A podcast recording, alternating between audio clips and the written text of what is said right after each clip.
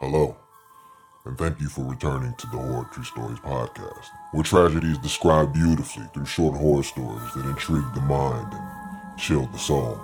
I am your host and author, I welcome it in, and today I bring to you Season 1, Episode 5, Doctor's Orders.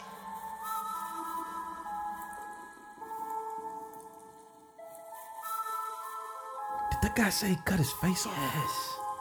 Yes, he Just put somebody else's face on I his face, man. What the hell? Hey, listen. I, What are we listening I to? don't- Did you even know that you could do that? Did you know that was I possible? mean, I mean, I saw, I saw it on a movie once, but you know, I mean, Man, it's not, is- that's not real. This is messed up, man. This is, this is messed up. Okay. Well, do you agree that we should leave now? Like, we can go uh, home now. You know what I'm saying? Like, let's just leave. Come But there's only two more man. You- tapes. See, you on that bullshit, man. Five and six, and then we're done. We can leave. Okay, They're we short leave. tapes. Let's just. You know what else is short? Life is short, especially when you're hanging around in a singing Look, song. here's five right here. Let's just play it real quick. Damn.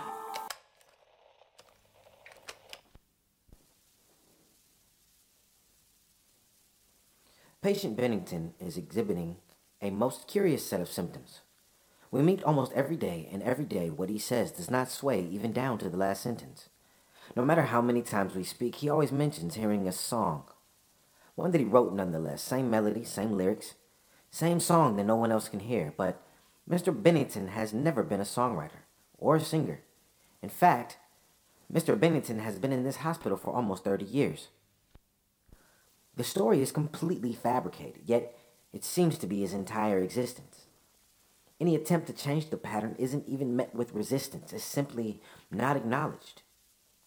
It's like we aren't even in the same universe. It's truly remarkable, but it's troubling partly though, because even though he isn't a threat to society, he has extremely low odds of surviving, let alone thriving. But due to dwindling government assistance, he may become one of the system's victims. I could be absolutely wrong about this prediction, though I don't believe I am when I say this is precisely why we should pick him for the compassionate release program. Along with patients Elliot Daniels and Jonathan Ramon, once processed, they can go home and live on their own. They will each receive $73 weekly and three weeks of medication for their psychiatric ailments and any other illness they may have. With Mr. Ramon being confined to a wheelchair, no matter his spunk or his liveliness, he is effectively harmless, so to speak. His pending lobotomy appointment has been canceled, and he will be released by the end of this week. Patient Daniels, however, was a bit more challenging. While his criminal history was damaging, during his trial there were several prosecutory mishandlings. In addition, since Mr. Daniels has been a resident here at Oak Park, several eyewitnesses have gone missing, and the rest have recanted their testimonies. He was scheduled for retrial per his appeal, but the original prosecutor was killed the day he offered the deal. He was hit by a driver while walking to his car that night. The state, having no witnesses and now losing their district attorney, they felt they should put an end to this this judicial journey and decided Mr. Daniels should be a free man. But with the growing number of missing persons in the downtown area, I think it's something to be wary of. It's scary because in these interviews, he speaks about how prepared he was and how it would be easy to bury us. But I guess that's irrational thinking.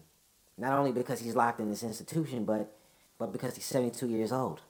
I see him every day, most of which he's in a state of bewilderment and confusion. Routinely, he confuses things he should remember keenly, yet he believes he is some sort of homeless person's vigilante. He can't be, can he? I guess it doesn't matter either way since he's already set to be released. And earlier today, I just noticed we don't even know if his medication is the correct dosage. There should be an extensive monitoring of these patients, but we don't have time for waiting. I mean, I do believe they need saving. And aside from a few outbursts, they have been behaving. These candidates have been prized patients in comparison. Take patient Leonard Munson, for example. Since he's been here, he's been suspected of having killed seven employees over five occasions. But there's no proof or documentation, just whispers between the orderlies. I'm certain there's something more to these stories we haven't uncovered yet. I'm gonna bet that every victim was nice to him, and as a reward, he released their souls, taking their lives from them. That man will literally kill you if you smile at him or even polite to him. He should never see outside again. He should never see the light of day. in my professional opinion, we should execute him right away. At the very least, no matter how low funding gets, it's imperative that we always have a place for the Soul Snatcher.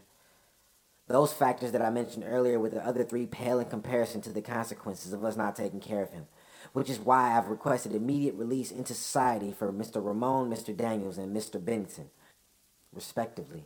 I wish them the best individually and collectively. I will cross my fingers for luck, but I truly believe these are the best candidates, even if only due to their physical inability to act, and beyond that, they seem to want compassion in any form or fashion, and I believe in facilitating this, there will be a positive reaction. But one can only hope, wait, and see. I shall look forward to the results.